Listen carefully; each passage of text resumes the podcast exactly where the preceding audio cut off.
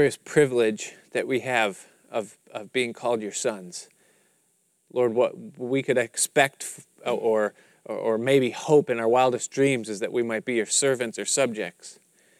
But you said, I no longer call you slaves, but sons and friends.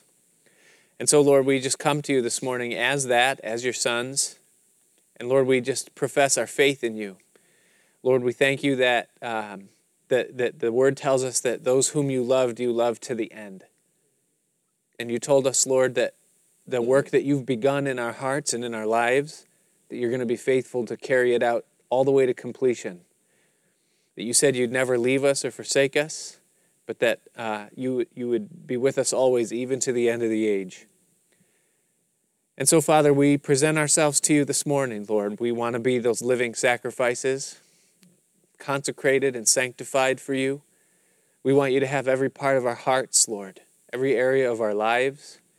We ask that you'd be the Lord of our thoughts, the Lord of our motives, our desires, our drives. We pray that you'd be the Lord of our actions, the way we conduct ourselves with our families, our children, in our workplaces, the way we are in public and in private. Lord, that there would be no area of our heart that you would not have complete control of. And so, Lord, we, we just ask you to fill us afresh with your Holy Spirit. You said that without you we could do nothing. And you said, Lord, that we're to be filled with the Holy Spirit. You commanded it. And so, Lord, if you command it, we know that you'll supply that which you tell us we need. And so we pray, Father, that you fill us this morning with your Spirit. Fill us with your love, your life. Fill us with your hope. And we pray, Father, that you'd fill us with your word. That as we take this time to search the scriptures, especially these things that concern uh, such an exciting topic, Lord, your, your return, your coming. We pray, Lord, that you'd give us understanding, that you would help us, Lord, to uh, perceive that you'd give us insight. And we pray that you'd help us to apply it, Lord, that it wouldn't just be information that we gather, but it would affect the way we live. And so, Father, we just thank you so much. We pray for every need that's represented here. Lord, I know that for every soul that sits in these seats, there's need that's greater than what, what, what we can handle ourselves. And so we pray, Lord, that whatever those needs are, whether they're in our family or for our provisions or in our health, in our bodies, in our mind, or if we need some victory in some area of our life, Lord, whatever it is, I pray right now in Jesus' name that you would supply the power, Lord, to meet those needs. And we ask that you, Lord, who does above and beyond what we could ask or think, that you would work through us and in us by the power of your Spirit. And Lord, we, we finish this prayer where we probably should have begun. Lord, we pray that you'd wash us in the blood of Jesus Christ that we'd be completely cleansed, that the cross would avail for everything, Lord. And we just thank you, Father, for the gift of eternal life. We thank you for the joy of the Lord. We thank you for the peace that passes understanding. We thank you for all the instruction that you give us. Thank you that you make straight paths for our feet. And we pray, Lord, that each one of us would finish well that our walk with you would bring you glory. We ask these things this morning in Jesus' name. Amen. Amen. Good morning. Um, before we break in, did you already start it? You did, didn't you? It's rolling. It's rolling. Okay, let's get in the Word. let's open in our Bibles to um, Daniel chapter 9 and Luke chapter 19. Daniel chapter 9. And Luke 19. Last week we began a study.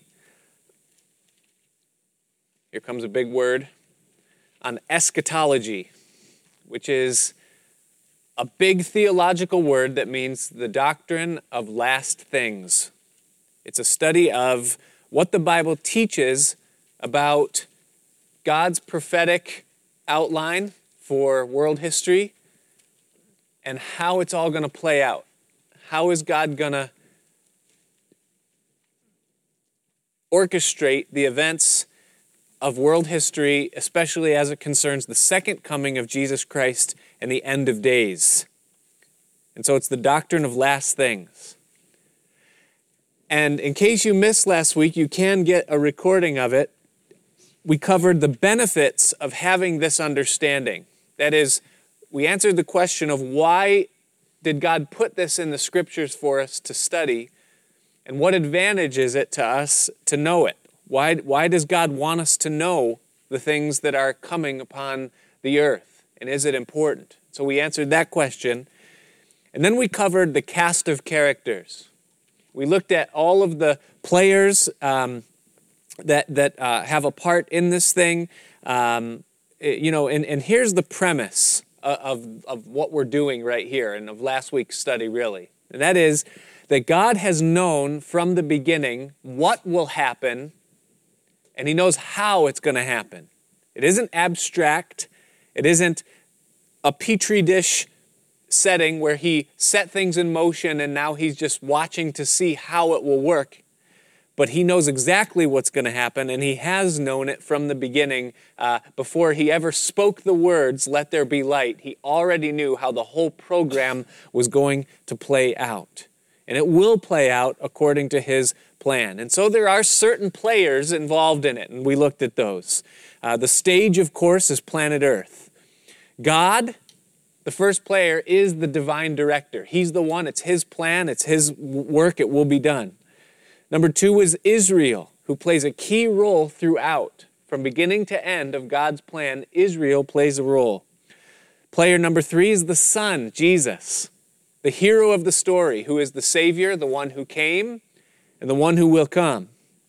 Number four was the church, who is the bride of the Son, uh, a, a, small role, really, in the grand scheme, but very significant, very important, especially to us. Number five is the villain. You can't have a story without a villain. And so we, we talked about that a little bit the devil and the role that he plays in all that God has done. He certainly plays a role.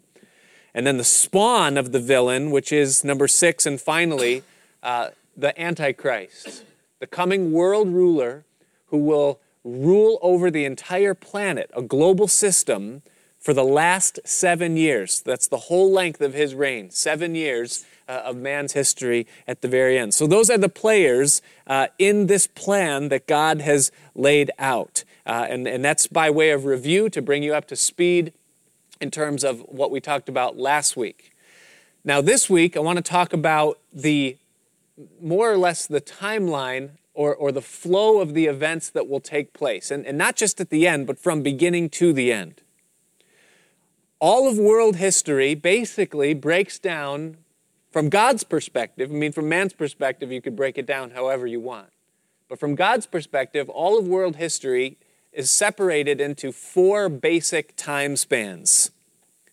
The first of those is Israel. We'll call it Israel. You could call it something else if you wanted to, but it basically deals with the existence and the course that Israel has taken.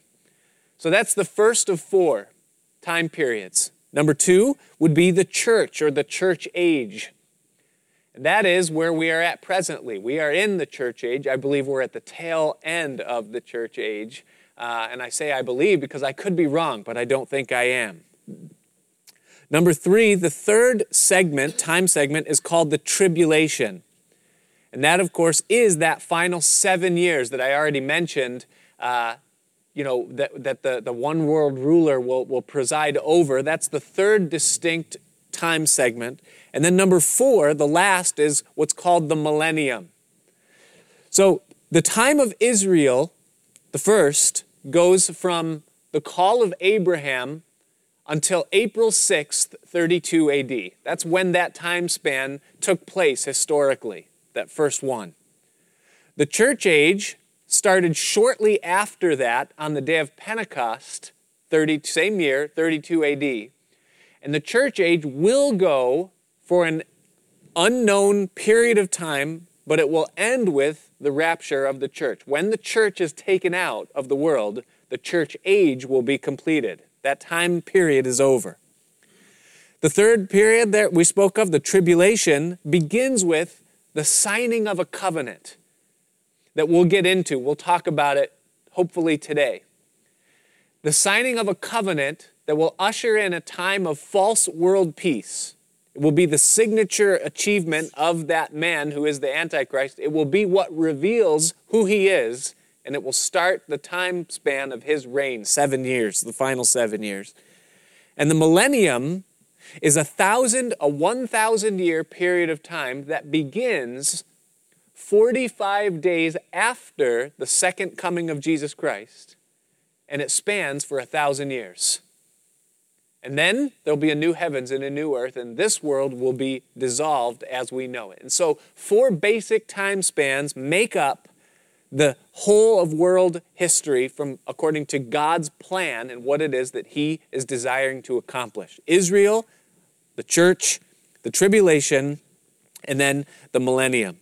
Um, and so now we'll go through these, and uh, we, we won't get past Israel today, and we'll just barely touch the church. Um, but, but as we continue in this study, we'll, we'll go through these and, and see what's going to happen. We'll fill in the details, and that will, for you, develop the picture of how it's all going to go down. And the exciting part is we get to see it all in Scripture. So, so it's right there at our, our fingertips. And so we, we look at the time span of Israel. Now, again, last week we looked at Israel not as a time span, but as a character, as a, a, person. Remember the woman who was clothed with the sun, the moon under her feet, the crown of 12 stars pictured there in Revelation chapter 12? That was Israel, the character. This is Israel, the time span. Israel, as a time span, began with the call of Abraham. Abraham, of course, gave birth to Isaac, Isaac then to Jacob. Jacob to 12 sons that became the fathers of the 12 tribes of Israel. You know, and, and so those fathers, each over a tribe, and they ended up, if you know the story, in Egypt. Joseph was sold as a slave there. God sent a famine. Joseph was raised, elevated to a place of prominence. He became the prime minister of Egypt, and Jacob and the other 11 sons were then brought into Egypt for the sake of preservation because of the famine. They stayed there for about 400 years. They multiplied. They went from a group of 70 to a multitude of around 3 million. Whether that was 3 million men or 3 million total, we don't know for sure, but we know that 400 years after they came to Egypt, they numbered in the millions. They became slaves there, oppressed by the Pharaoh, at which time God raised up Moses. Moses, the deliverer, brought them out of Egypt. They crossed the Red Sea. God poured out wrath upon Egypt. He drowned Pharaoh's army in the Red Sea and he delivered his people. He saved them from that place in Egypt. From there, they went to Mount Sinai where they received the law. It was the covenant, the main covenant that governed the existence of Israel. They received the law on Mount Sinai.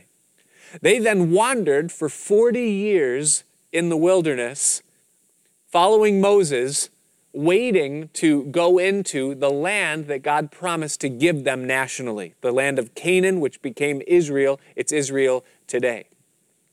After 40 years, Moses dies. Joshua picks up the baton of leadership, takes them across the Jordan River, and they now go into the promised land. They unseat the Canaanite kings that ruled there at the direction and call of God, and God gave them that land. Joshua divided it amongst the 12 tribes. Each of them received a lot in that land, and they began to exist as a national entity having their own homeland. For the next 300 to 400 years, it was called the period of the judges. There was no centralized head, there was decentralized tribalism that governed the way that they existed in the, in the land for those first 300 years. It was a time of chaos, it was a time of apostasy, it was a time of extreme spiritual highs and extreme spiritual lows for that 300 years uh, where there was about 14 judges and you know seven stages of apostasy and revival as they tried to figure out who they were and how to govern themselves. They really couldn't govern themselves. After the period of the judges the people asked for a king. And god raised them up saul and then david who became really God's standard for what a king was supposed to be. David uh, being the first good king of Israel, through which Israel was really established and for the first time in their existence, stable in their relationship with God. Now, from Saul and David, the period of the kings spanned for about 450 years. And during the period of the kings, it was a slow and steady moral decline that headed towards apostasy. They didn't go up and down like they did during the judges, but it was just a, a slow slide away from the Lord for 450 years. Now, God warned the nation through Moses that if they turned away from him, if they forsook his ways, if they became apostate, that they would lose the privilege to the land that he had given them, that they would be carried away as captives. Moses spoke that specifically to them before they even went in. He told them. Well, after 450 years of kings and slow apostasy, the time finally came that God fulfilled his word. And the Babylonians came into Israel and into Jerusalem, led by King Nebuchadnezzar, destroyed it and killed, you know, a good number, a multitude of the Jews that were there, and carried the rest of them out of the land and brought them as slaves to Babylon. And that began a period that was known as the captivity. They were captives to their enemies, and they were stripped of their possession of the land. They were moved out. And so they were brought then to Babylon. And for 70 years, they were in captivity in Babylon as a nation. It was God's fulfillment of what he said would happen if they turned away. But God wasn't done with them. So after 70 years, they came back into the land. They were allowed to, to go. God supernaturally intervened and brought them back into their land. They rebuilt the city of Jerusalem. They rebuilt the temple. They rediscovered the Word of God, and there was a great revival in Israel under Ezra, Nehemiah, Joshua the high priest, Zerubbabel. And, and the people served the Lord again for a while. And then we go into a period that's called the silent years. Malachi, or if you want to call him Malachi, the Italian prophet, the last of the Old Testament prophets was about 450 BC. And, and after him, there was a period of silence. There was history there was God's involvement, but there was no revelation. There was no prophet that came on the scene. For 450 years, God was essentially silent as the nation again went into a slide of apostasy, turning away from the Lord. And it culminated with the life and the ministry of Jesus Christ. And all of that time encompasses the history of Israel in a nutshell. Now, when they went into captivity, and the reason I share all of this with you and give you that kind of a background, when they went into captivity, about 586 BC, there around, and they were brought out of their land, when they got to Babylon, they kept their national identity. They didn't become Babylonians, they didn't assimilate with the Chaldean people but they remained Israelites, and God continued dealing with them even though they were in Babylon. Two of the prophets that we have recorded in Scripture, Daniel and Ezekiel, were both in captivity during the time of their prophecy. Daniel prophesied from Babylon. That's where he was when his word. Same with Ezekiel. They were not in Israel, so God was still dealing with Israel during that time. And the reason I say that to you is because Daniel, the probably the most unique of all the prophets, uh, at least in a certain way, um, Daniel gave us a prophecy while he was in Babylon in captivity that gives to us today the framework for all of God's prophetic dealings for all of world history. His prophecy is broader in spectrum than any other of the prophets. They prophesied to address a specific issue or a specific season. But Daniel almost has an eagle eye view of God's entire spectrum plan. And he gives that to us uh, in, in his book. And so the prophecy that we have in Daniel, and specifically in chapter 9, where I've asked you to turn, it's called the backbone of Bible prophecy. And the reason is this is that it gives to us the time frame of all of the events that are going to happen throughout all of God's uh, dealings with the planet. It's basically a blank timeline that has a few details filled in along the way that allows us then to plug things in. So it's like, you know, we have this long line, and as we discover things in the scripture, we attach them to the framework that Daniel gave to us, and that allows us to have a clear picture of all that God is going to do uh, upon the earth. And so, if you're in Daniel chapter 9, we're going to pick up in verse 20, but let me give you uh, the backdrop of what's going on here uh, so that you understand the context and why this is uh, given to Daniel and, and how it relates to us.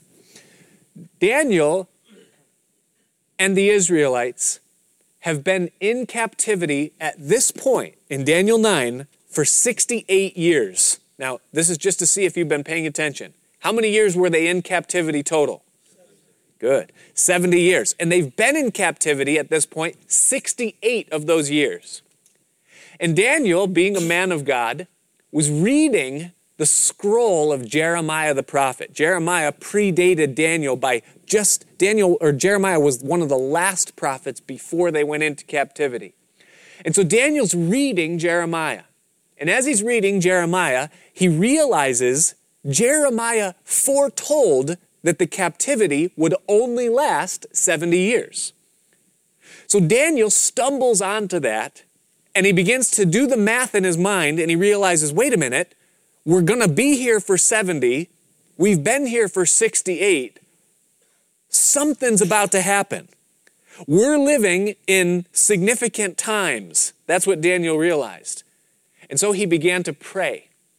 He took what he was reading and realizing to the Lord, and he began to just ask and say, God, what is it that you would have me to do. Look at the situation that we're in. We've been in captivity because of our sins, because of our rebellion against you, and now we're in a point where you're about to restore us. Lord, help us to know how, what do we do? And so he prays.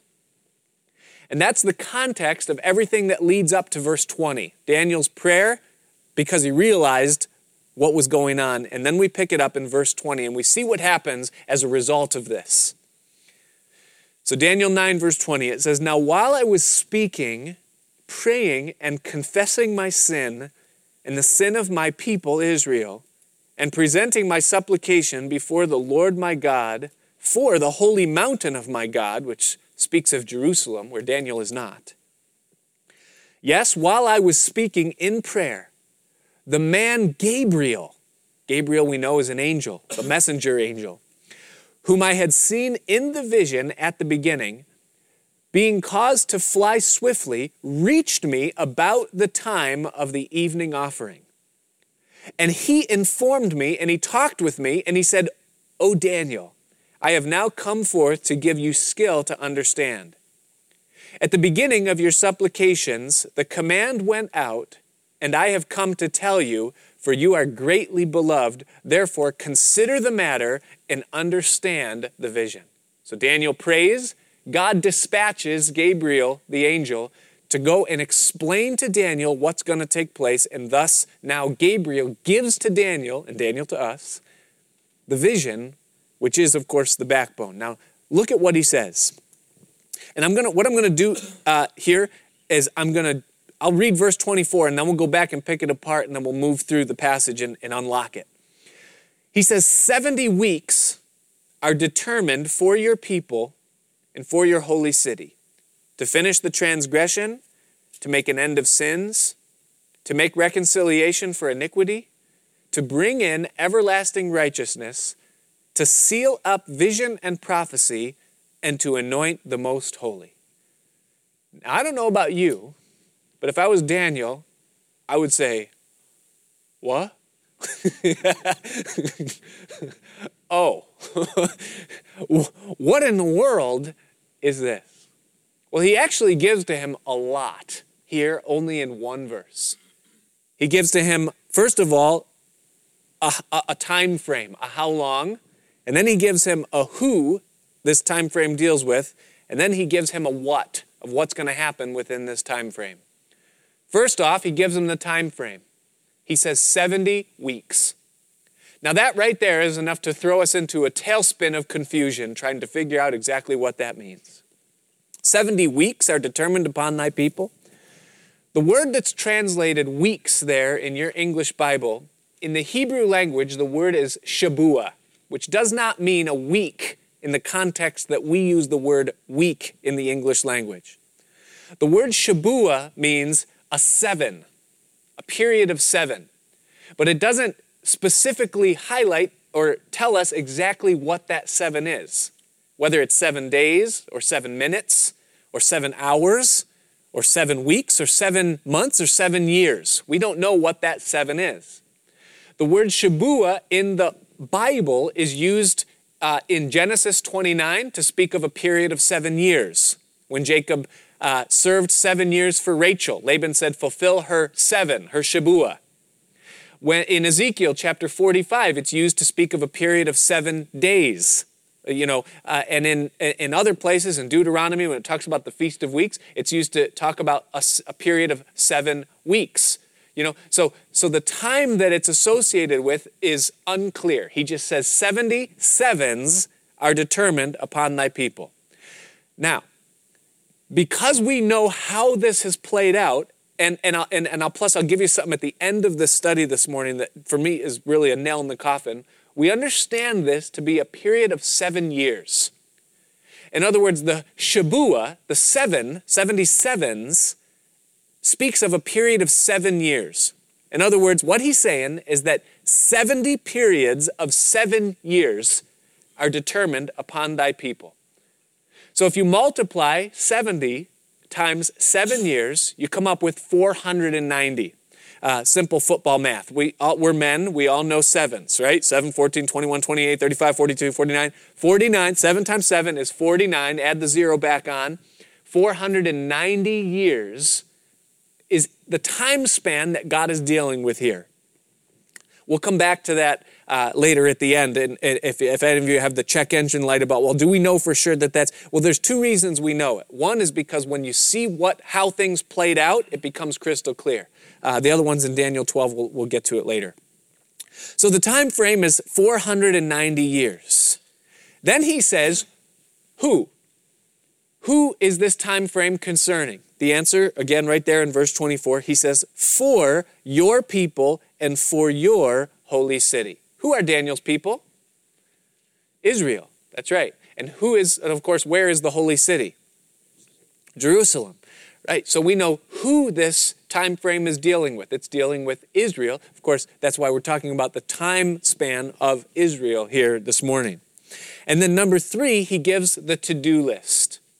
What are the things that are going to be accomplished within this time frame? And then he lists six things. Here they are again to finish transgression, to make an end of sins, to make reconciliation for iniquity, to bring in everlasting righteousness, to seal up vision and prophecy, and to anoint the most holy.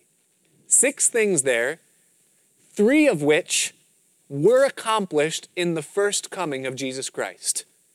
To make an end, or to finish the transgression, to make an end of sins, and to make reconciliation for iniquity.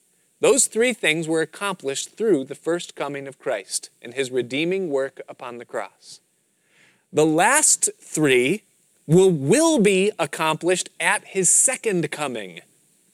He says to bring in everlasting righteousness, to seal up vision and prophecy. That means that it's all been fulfilled, everything is sealed up and completed. And then to anoint the most holy, which speaks of the coronation uh, you, you, know, of his rule and reign that will be eternal, you know. And, and those things are yet to be. Those, so the first three deal with the first coming, the last three deal with the second coming. And so here's what we've been given so far.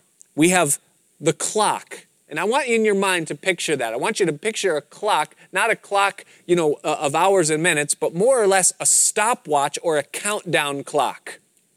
And on that clock is 490 years. The name on the clock is Israel. highlighting who that time frame deals with. And then somewhere on it is the to do list of all that will be accomplished in that time span. That's what we've been given the clock, who it deals with, and what will be done within that time frame. Now, the question is if I was Daniel, when does that time span begin? Does it begin right now when you're telling me this? Or does it begin at some point that's yet to be in the future? Or has it already begun? That would be my next question. Well, that's the question that Gabriel answers next. When does this countdown of 490 years begin? By the way, this is one of the most incredible prophecies in the whole Bible. If, I, if you haven't realized uh, that subconsciously as we we're going through this, God, for God to be able to prophesy, not broadly, or abstract, but to give an exact detail of days and times is amazing. Only God can do that. And this is an incredible, this is one of the most incredible prophecies in the Bible because of that, for that very reason. Only God can give details. When does the clock begin? Verse 25. He says, Know therefore and understand that from the going forth of the command to restore and build Jerusalem until Messiah, the Prince, there shall be seven weeks and 62 weeks, or seven plus 62. Now, I'm a little angry at Gabriel for doing that. Why couldn't he just say 69 instead of saying 7 plus 62 because that just makes it a little more confusing than it has to be. But he does it for a reason. But he says, until then shall be 69 of those weeks, the street shall be built again and the wall, even in troublous times. So here's what he says to, to Daniel. He says, Daniel, this is when the clock will begin. He says, the clock will begin when the command goes forth to restore and to rebuild Jerusalem. Why is Daniel praying? Remember? Hey, we've been here 68 years. In two years, we're going to go back. Lord, what's the deal? What's going to happen? How is this all going to go down? When the command goes forth, Daniel, when you find out that that command has been issued, that's when the clock begins. In 490 years begins its span. And then he gives them details. He says this After 69 of those sevens, let me do math for you real quick. 69 times 7 is 483 years. 483 years after that clock begins, the Messiah is going to come. Now that's bold. Because he's predicting to the very day when the Messiah is going to come. That's amazing. Because for you and I, that means, whoa, we have something that we can look at and see. Well, did it happen? I mean, we're looking back at this whole thing. Now, real quick, parenthetically, why does he divide this? Why does he say seven weeks and then 62 weeks? Why doesn't he just say 69? Very practical, because it took the first seven, the first 49 years, to, to, to restore and rebuild Jerusalem. That's how long it took. And that's why he says at the end of verse 25, the street shall be built again and the wall, even in troublesome times. And so it took the first 49 years to rebuild, and then after that would come the other 62 sevens. So a total span of 483 years will pass from that command until Messiah the Prince. Well, the next question we ask is when was that command given to restore and rebuild Jerusalem? The scripture is Nehemiah chapter 2. You don't have to turn there, but you can write it down, read it later. It was in the 20th year of the reign of Artaxerxes, in the month of Nisan, which is March by our calendar. Nehemiah goes in to be the cupbearer or the butler, as was his position in the kingdom, to Artaxerxes, and he was sad. And Xerxes says, Why are you sad? What's the matter? And Nehemiah says, How can I not be sad when the city of my father's tombs lies in ruins? And he says, If you're willing, send me back. Give me permission and provision to go back and rebuild the city of my father's tombs. And Artaxerxes does it. He gives the command, he writes a letter, he gives him the supplies and the authority to go back and do it. The date historically is March 14th, 445 BC. March 14, 445 BC, Artaxerxes gives the command to go forth. The clock begins. If you take 483 years and you multiply it times 360, which is the lunar year, which is what the Bible operates on, 483 times 360, you come to 173,880 days. And so you make a Christmas ring chain like you did when you were kids, remember? Counting down the days till Christmas. 408, I'm sorry, 173,880 links long is that chain. And every day you peel one off and you count down from March 14th, 445 BC. Where does that bring you? It brings you to April 6th, 32 AD. What happened on April 6th, 32 AD? Keeping a finger in Daniel chapter 9, because we're coming back, go to Luke chapter 19.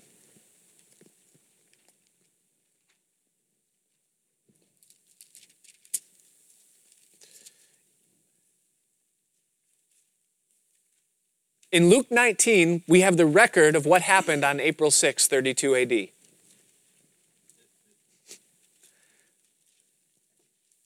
you look at verse 35,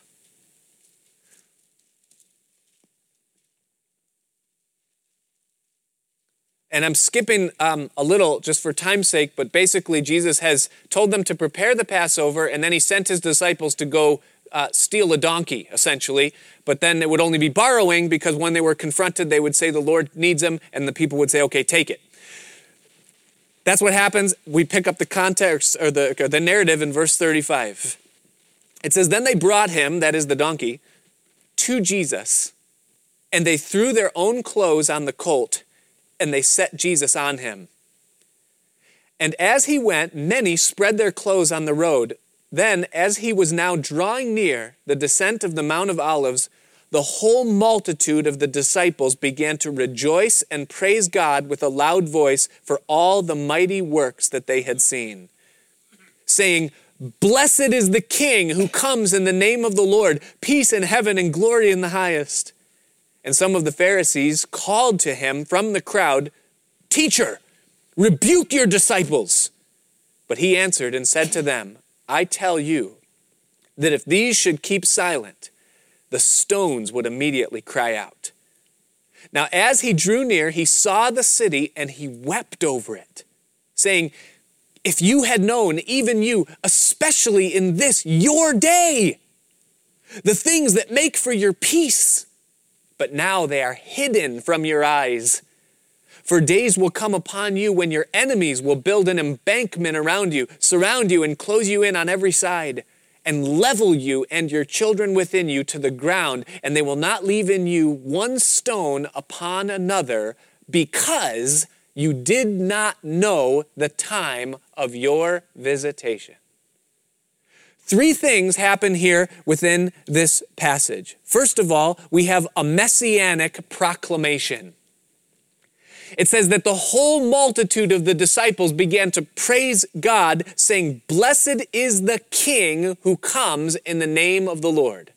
Now, that's a messianic proclamation. It's a quote right out of the Psalms that was foretelling the coming of the Messiah. In other words, they are declaring him to be the Messiah. And that's the reason why the Pharisees got so upset and said, Rebuke your disciples, because they understood what was being said and they rejected the claim that Jesus was the Messiah. So, a messianic proclamation. Now, this is strange to me, and here's why. Because Jesus' ministry has now been in full swing for three and a half years. And every single time someone wanted to publicly proclaim him as the Messiah, Jesus said, shh, not yet. Don't say that. Whether it was the demons who would say, We know who you are, or whether it was people who were healed, or whether it was disciples who heard his teaching, he would not allow anyone to publicly proclaim him as the Messiah, adamantly, for three and a half years. Now, not only is he allowing it, but he's saying that if these should hold their peace, even the rocks would say it. Why? The answer is because he's on a schedule. The answer is because it was foretold by Daniel to the very day that he would be presented as the Messiah, and that day had not yet come until now. And now that day came. And here's the point of the rocks phrase why the rocks would cry out. Here's why because the word of God is going to be fulfilled. And if it's not fulfilled by men, it will be fulfilled by rocks because nothing is going to stop the word of God from being fulfilled and coming to pass exactly how God said it's going to come to pass. And so there's a messianic proclamation. It's followed by the peculiar proposition of the rocks would cry out. And then, and this is the important part, it's followed by, listen, a punitive but purposeful pause. You might want to write that down. A punitive but purposeful pause. Notice what Jesus says to them because they weren't ready. He says, If you had known, in verse 42, even you, especially in this your day, the things that make for your peace. But now, instead, they are hidden from your eyes. In other words, something happens here. There's an interruption in the plan. It was supposed to go a certain way, but it didn't go that way. It seems like it's an accident, but it's not. God knew it wouldn't go. God knew exactly what would happen. We find that when we go back to Daniel. But there's something that interrupts here 483 years into this 490 span. He says, If you had known, but you didn't, you weren't ready. And so now they're hidden from your eyes. And then he speaks of something yet future. For the days will come upon you. And then he speaks of their destruction. And then he says, And the reason for all of this, look at the end of verse 44. Because you did not know the time of your visitation.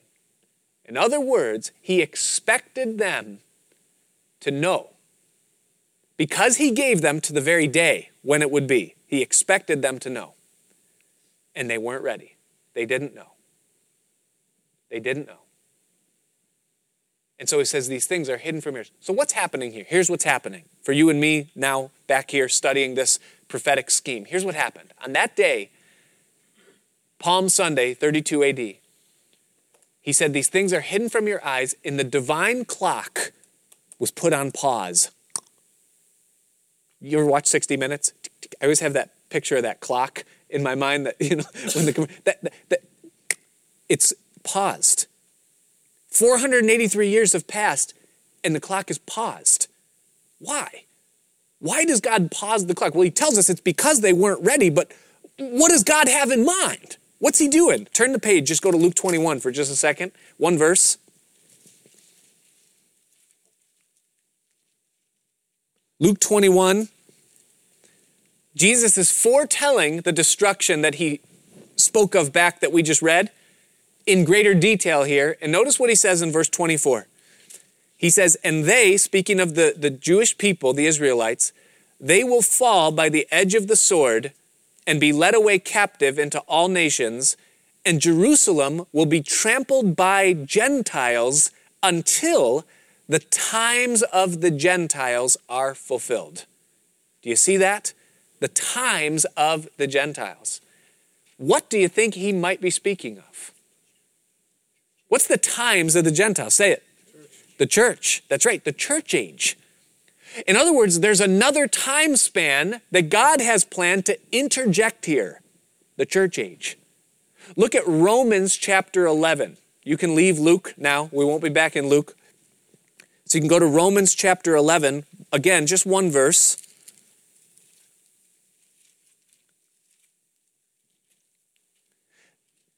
The Apostle Paul in this section of Romans is discussing God's future plans for Israel. And I said future. Hear that word, it's important. And here's what he says in verse 25, Romans 11 25.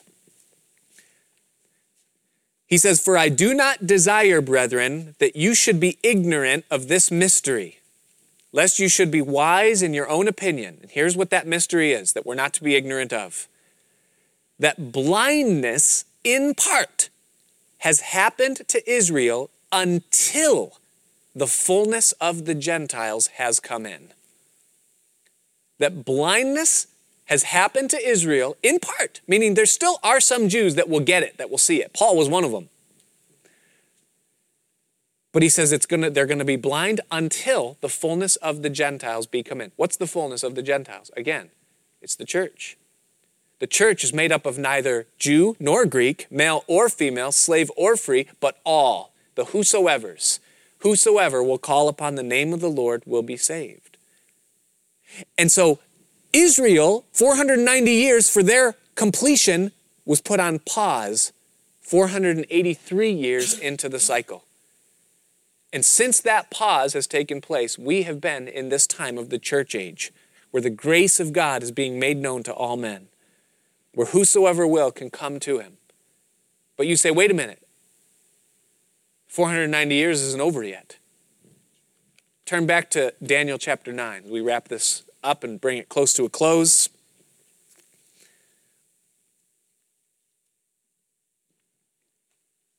Verse 26. And after the 62 weeks, so seven plus the seven, and then after the 62 that follow that, so 69 essentially in total. After that, Messiah shall be cut off. Very detailed, isn't it? Don't you love that? Just like Jesus was, he was cut off. But not for himself. Jesus didn't die for himself. Who did he die for? The sins of the whole world. And then he goes on. He leaves that off there, changes subjects, and he says, and the people of the prince who is to come shall destroy the city and the sanctuary. The end of it shall be with a flood until the end of the war, desolations are determined. Now, look at that section again right there when he says, and the people of the prince who is to come. The prince who is to come is a reference to the Antichrist. And we know that because he's talking about the people of that prince that will destroy Jerusalem. Who destroyed Jerusalem? It was the Romans. The Romans came in 70 AD and they ransacked Jerusalem. They destroyed the temple. They slaughtered a million Jews. They were dispersed, just like it says what happened here. It was the Romans. The Antichrist will arise out of a revived version of the Roman Empire, according to the scriptures. Other places in Daniel, Revelation, you know. And so the prince who shall come is a reference to the Antichrist, and that's who he then talks about in verse 27. Look at verse 27. It says, Then he.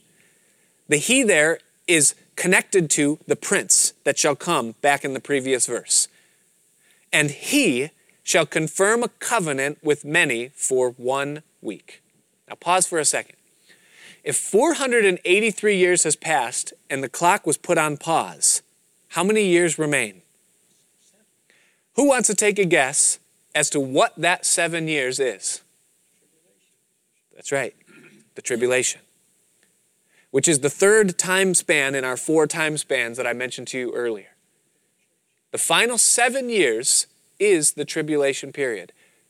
This tells us when that time period begins. When does the tribulation officially begin according to God's clock?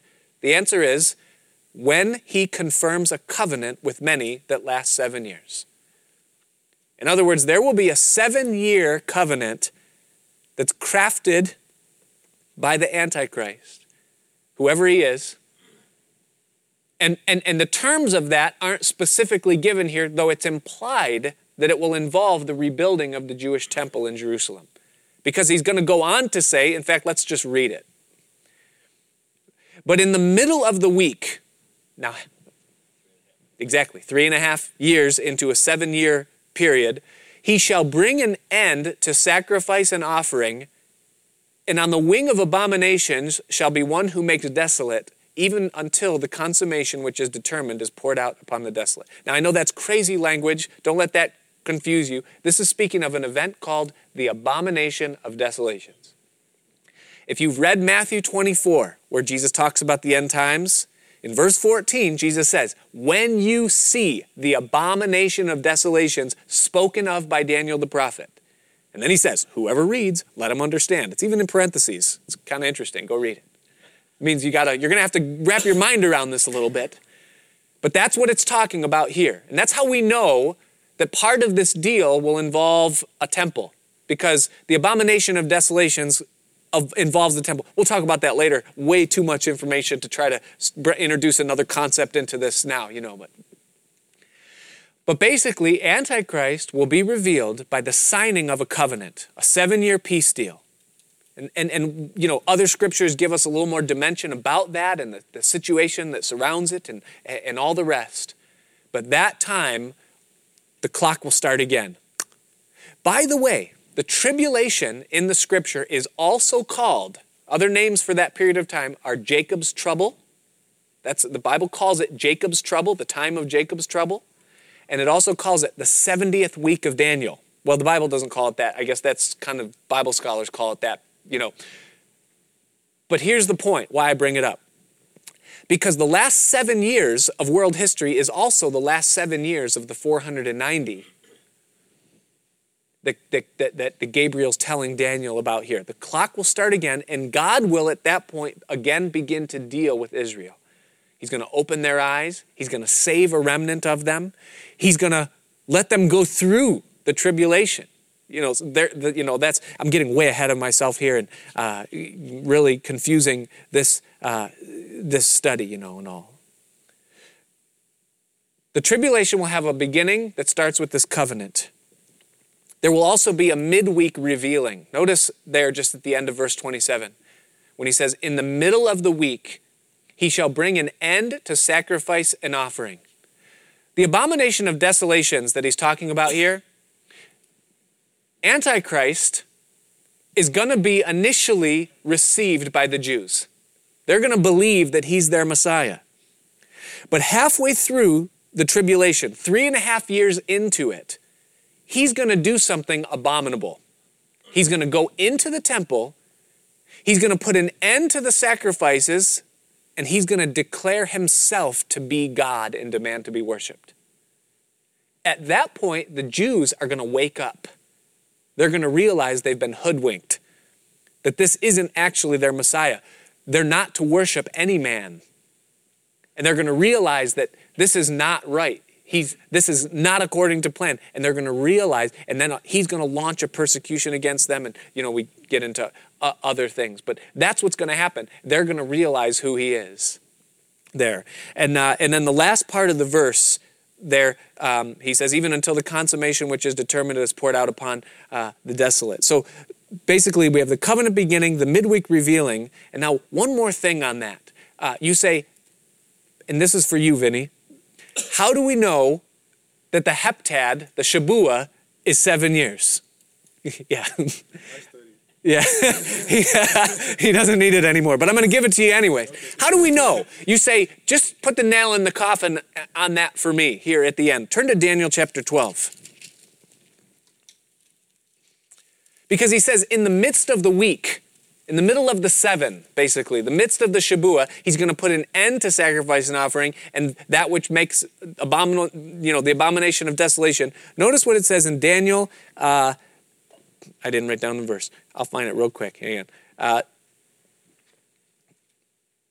verse 11, Daniel 12, 11.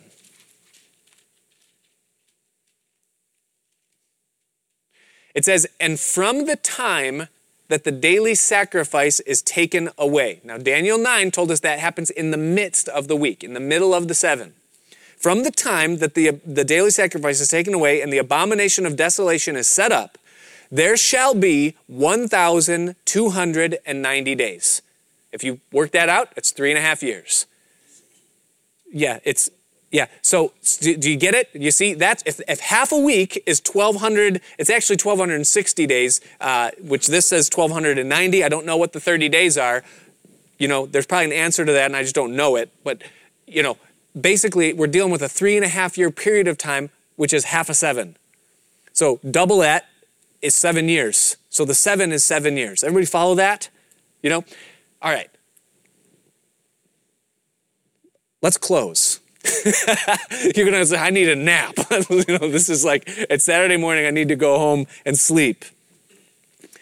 Two points by way of application. Number one, you thought the whole world was all about you, didn't you?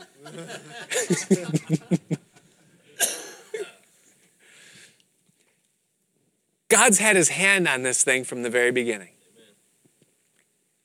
Think about how far into the game we are right now.